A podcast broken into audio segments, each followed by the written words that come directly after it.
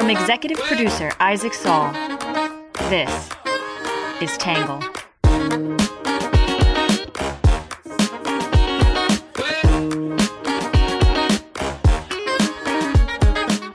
Good morning, good afternoon, and good evening, and welcome to the Tangle Podcast, a place we get views from across the political spectrum, some independent thinking, and a little bit of my take. I'm your host, Isaac Saul, and on today's episode, we're going to be talking about Republicans' investigation into Fani Willis. House Republicans announced they are going to be executing a probe against Willis, looking into her investigation into Donald Trump in Georgia. We're going to talk about what's happening, what it means, what might come of it, as always, with some views from the right and the left. Before we jump in, unfortunately, we do have to issue a correction today. In yesterday's edition of Tangle, we erroneously referred to Vivek Ramaswamy as a young, successful immigrant in the My Take section. Elsewhere, we correctly noted that Ramaswamy is the child of immigrants. He was born in the United States in Ohio, though he frequently discusses their immigration story on the campaign trail. This section should have said something to the effect of Ramaswamy's immigration story rather than explicitly calling him an immigrant. A few readers also noted that we once referred to Ramaswamy as a nominee for president. While this is technically correct, and nominee is basically synonymous with candidate, in common political parlance, it denotes someone who has won their party's nomination, which Ramaswamy obviously hasn't, and we should have described him as a candidate. Thanks, as always, to all the eagle eyed readers and listeners out there. We appreciate you and even minor corrections like this give us a chance to update our stories online. This is the 90th correction in Tangle's 214 week history and our first correction since August 22nd. We track these corrections and place them at the top of the podcast and the newsletter in an effort to maximize transparency with readers. All right, with that out of the way, we're going to jump in with some quick hits.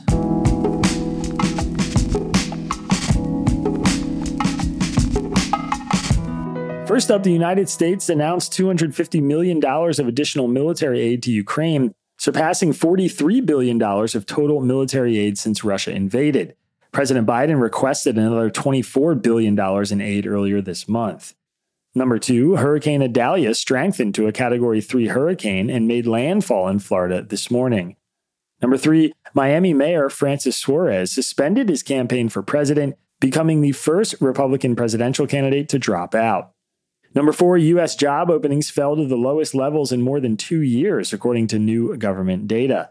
And number five, former President Donald Trump has raised over $9.4 million since his mugshot was released, including close to $3 million in merchandise sales with the image of the mugshot on them, according to his campaign.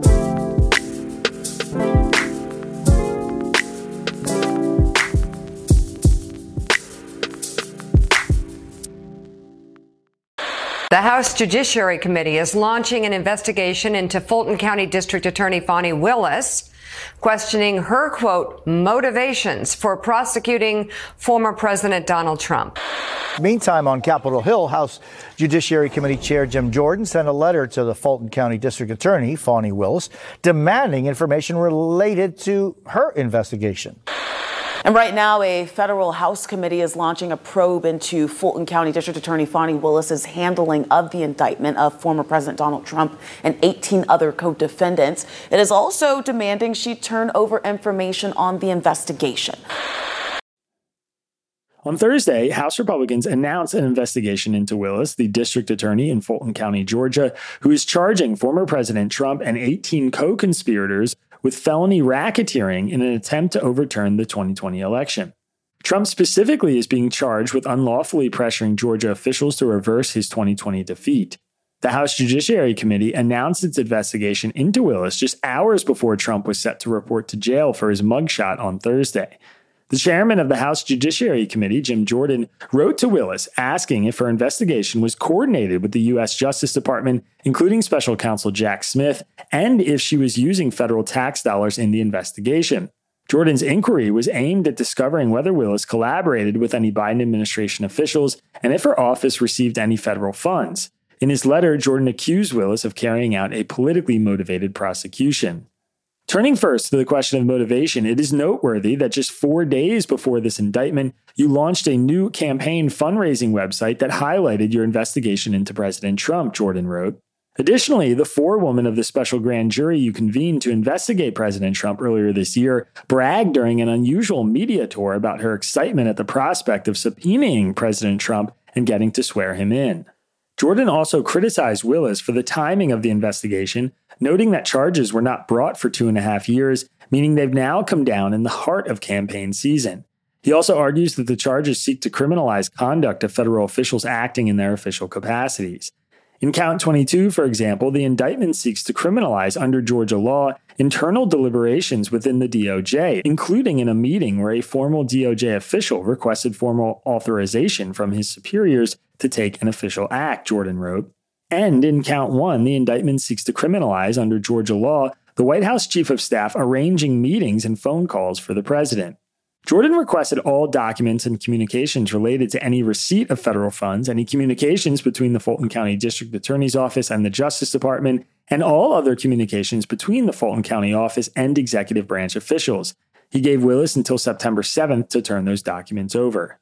This is the second time Republicans, who have a narrow majority in the House, have launched a probe into criminal investigations against the former president.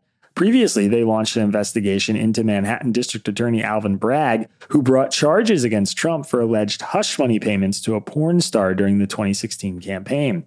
Bragg responded by suing Jordan for a campaign of intimidation. Today, we're going to break down some of the responses to this investigation with views from the right and the left, and then my take.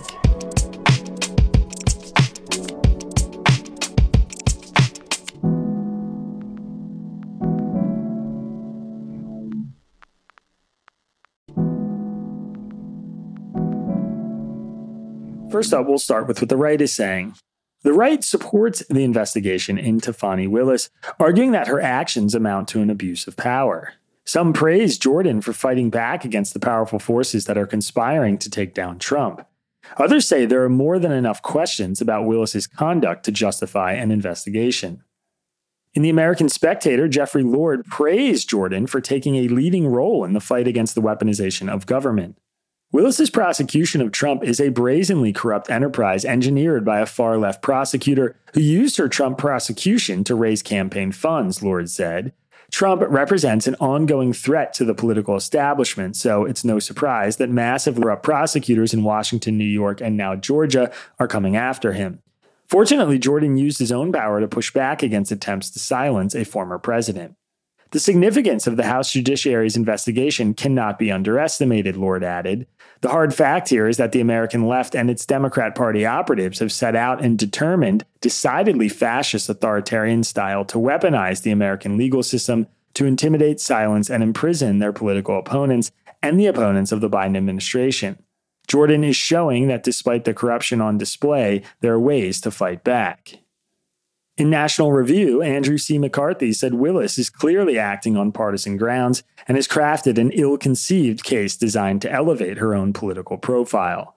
Fani Willis has a case, it's just not the case she brought, McCarthy said. Her partisan motivations are made clear by the fact that she could have charged Trump on a number of competently drawn charges narrowly tailored to address state law offenses, but instead distorts the facts to paint Trump as a shrewd political mafia boss playing multidimensional chess, choreographing the diverse plots of compartmented crews. Willis is an elected Democrat who seeks reelection next year, and her indictment is the progressive fever dream. The Trump orchestrated insurrection with all the villains the left loves to hate Rudy Giuliani, Mark Meadows, John Eastman, Sidney Powell, Jeff Clark et al., McCarthy wrote. But because Willis, like Smith, lacks proof of violence and hence proof of an actual insurrection, she is left groping for a unifying crime that would tie them all to the same conspiracy. In PJ Media, Chris Queen said the House Judiciary Committee has Willis in its sights. Jordan is making the case that Willis had a political motive to go after Trump, evidenced by the questionable timing of filing the charges now that the Republican presidential nomination process is underway after two and a half years of conducting an investigation without major updates. Jordan also intimates that the original schedule Willis set for the trial is meant to interfere with Georgia's GOP primary.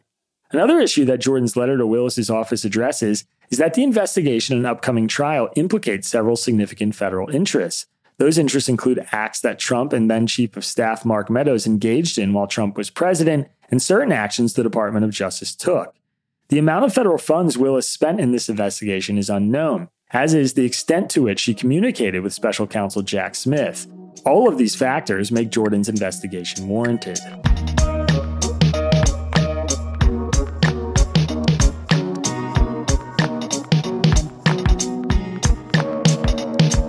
All right, that is it for the right is saying, which brings us back to what the left is saying. The left is opposed to Jordan's investigation, but don't think it poses any real threats to Willis. Some argue Jordan is trying in vain to protect Trump from Willis's case against him. Others say the right is normalizing attacks against prosecutions they don't like. In MSNBC, Norman Eisen, John Stanton, and Fred Wertheimer said Willis should call Jordan's bluff. Jordan is running back the same playbook he used against Manhattan District Attorney Alvin Bragg earlier this year interference, investigations, and intimidation. Jordan's move, however, is an abuse of power. The Constitution gives no express power to our national legislature to engage in investigations, they wrote. But it has been understood since the very first Congress that the legislative body has such implied powers within Article 1. The limits of those powers have been emphasized ever since, including by Trump himself. Willis should call his bluff. If it comes to litigation, the courts will see through Jordan's efforts for the distracting and partisan political theatrics they are, they added. The careful balance of power between the states and the federal government, although long debated ever since our nation's founding and in the decades following, is now well defined in all but the most extreme circumstances. This is not one. In the Washington Post, Greg Sargent said there's nothing Jordan can do to save Trump from a jury's judgment. Jordan's game, using House investigations to protect Trump at all costs, is transparent, Sargent said. But this strategy carries substantial risks, as pursuing this investigation could force other Republicans to take difficult votes on future subpoenas, aligning them with Trump and putting their reelection at risk, without protecting Trump in any meaningful way. Accordingly, the whole project is almost surely a doomed charade at the outset. In his letter to Willis's office, Jordan hints at nefarious coordination between her and special counsel Jack Smith, but federal and state prosecutors often confer on cases with violations of federal and state law.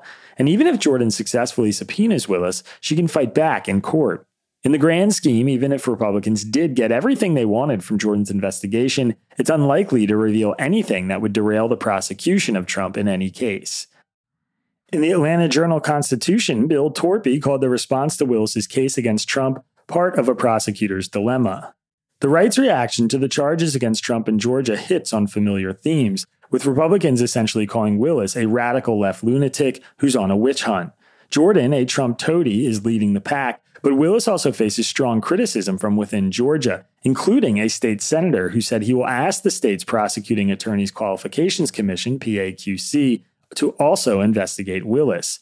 The truth, though, is that Willis is a hard nosed prosecutor who has also brought cases against figures like rapper Young Thug and his associates that might make her a right wing celebrity in a different context. Instead, she's being targeted by Jordan and Georgia Republicans who want to sanction or even remove prosecutors for ethical violations or not properly doing their job. In reality, Torpey said, that's code for going after woke prosecutors.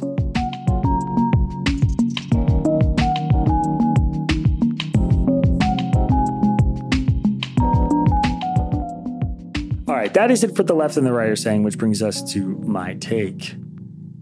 So I'm going to be honest here. I am getting a bit exhausted by all the investigations. Even as a political journalist whose job it is to keep up with this stuff, I find my own head spinning. Consider this. In the beginning of what feels like an endless stream of investigations since 2015, we had the FBI and Congress and the State Department investigate Hillary Clinton's emails, which was turned on, then off, then on again, then off again by FBI Director James Comey right before the 2016 election. We also had Comey's FBI investigating the Trump campaign's ties to Russia. Then we got special counsel Robert Mueller taking over that investigation. Then we had the Inspector General, Michael Horowitz, investigate the investigators. Then we had a special counsel, John Durham, appointed by the new Attorney General, William Barr, investigate the origins of the investigation into Trump. When Durham released his final report, Democrats suggested they might even launch an investigation into his review of the investigation. All the while, we had the Manhattan District Attorney Alvin Bragg investigating Trump and eventually charging him for alleged hush money. So, House Republicans launched an investigation into Bragg, which Bragg responded to by suing House Republicans.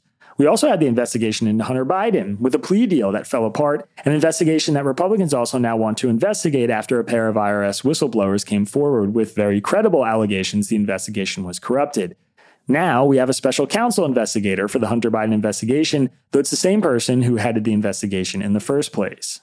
There's the investigation into Donald Trump's handling of classified documents, as well as the seemingly forgotten investigation into President Biden's handling of classified documents, which is still ongoing.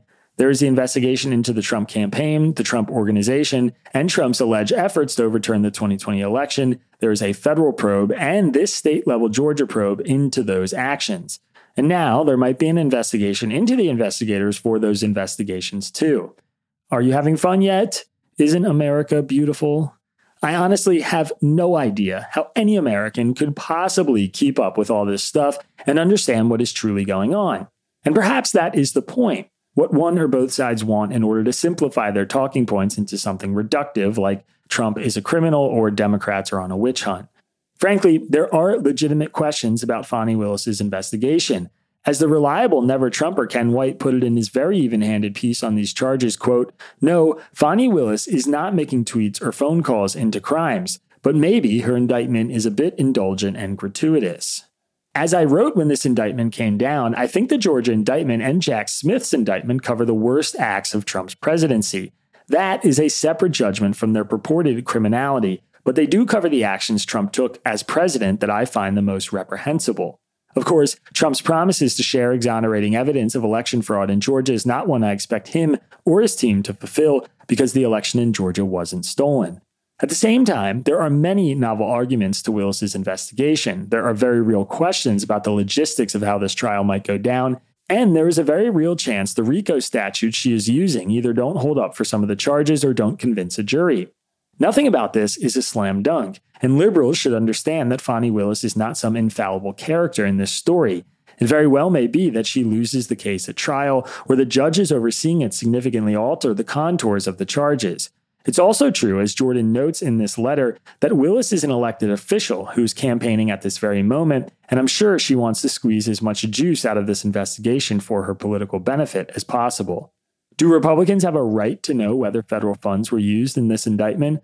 Or if Willis was coordinating with the Justice Department, sure, they have some oversight here, at least it appears so to me. And if this is how they want to flex it, they can go ahead.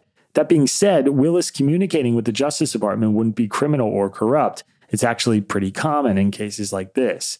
Do I think this has any chance of impeding Willis's investigation or slowing down the trial or stopping Trump from being prosecuted? No, I don't. Further, as Sargent noted under what the left is saying, I think it has a real chance of blowing up in their faces. Pushing such an investigation to its limit could leave some GOP members in purple swing districts defending Trump to the max, which is not a smart electoral strategy and not one they'll be keen on taking.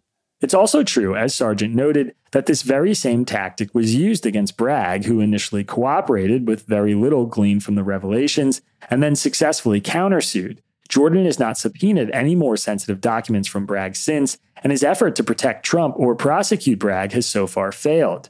Willis, like any other prosecutor, is subject to oversight and investigation herself.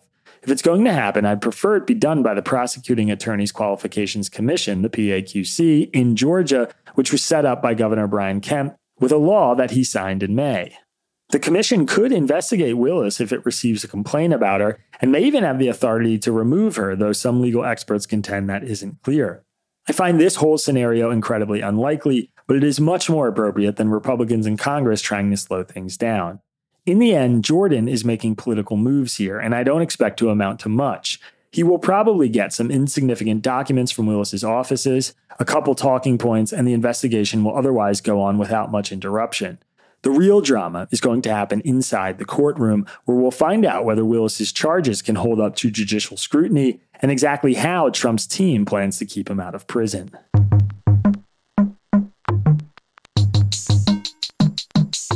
All right, that is it for my take, which brings us to your questions answered, a section we are going to skip today. If you want to ask a question, get it answered in the podcast, don't forget, you can write to me anytime, isaac at readtangle.com. It goes straight to my inbox.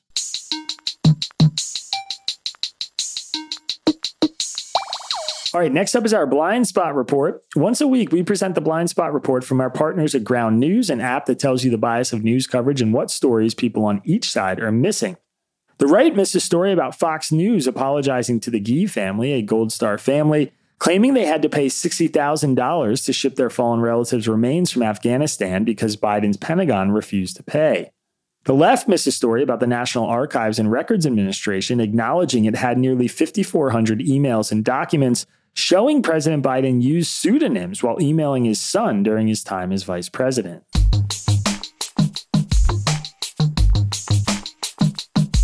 And next up is our numbers section. The percentage of Americans who say the charges against Trump in Georgia are serious is 47%, or somewhat serious is 16%. The percentage of Americans who say the charges against Trump in Georgia are not too serious is 10%, or not serious at all is 15%. The percentage of Americans who think Trump should have been charged with a crime in the Georgia case is 49%.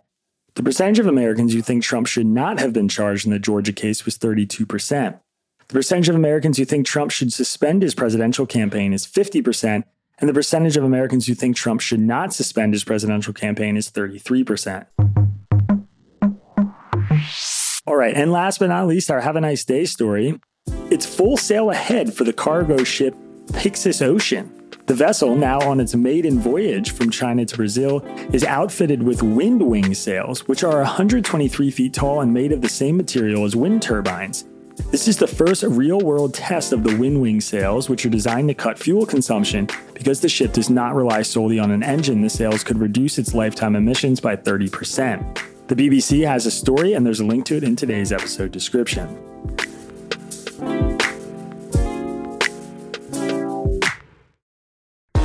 All right, everybody, that is it for today's podcast. As always, if you want to support our work, please go to readtangle.com slash membership. And don't forget to go check out our YouTube channel, Tangle News on YouTube, for our latest video. We'll be right back here, same time tomorrow. Have a good one. Peace. Our podcast is written by me, Isaac Saul, and edited by Jon Lall. Our script is edited by Ari Weitzman, Bailey Saul, and Sean Brady. The logo for our podcast was designed by Magdalena Bokowa, who's also our social media manager. Music for the podcast was produced by Diet75. For more on Tangle, please go to readtangle.com and check out our website.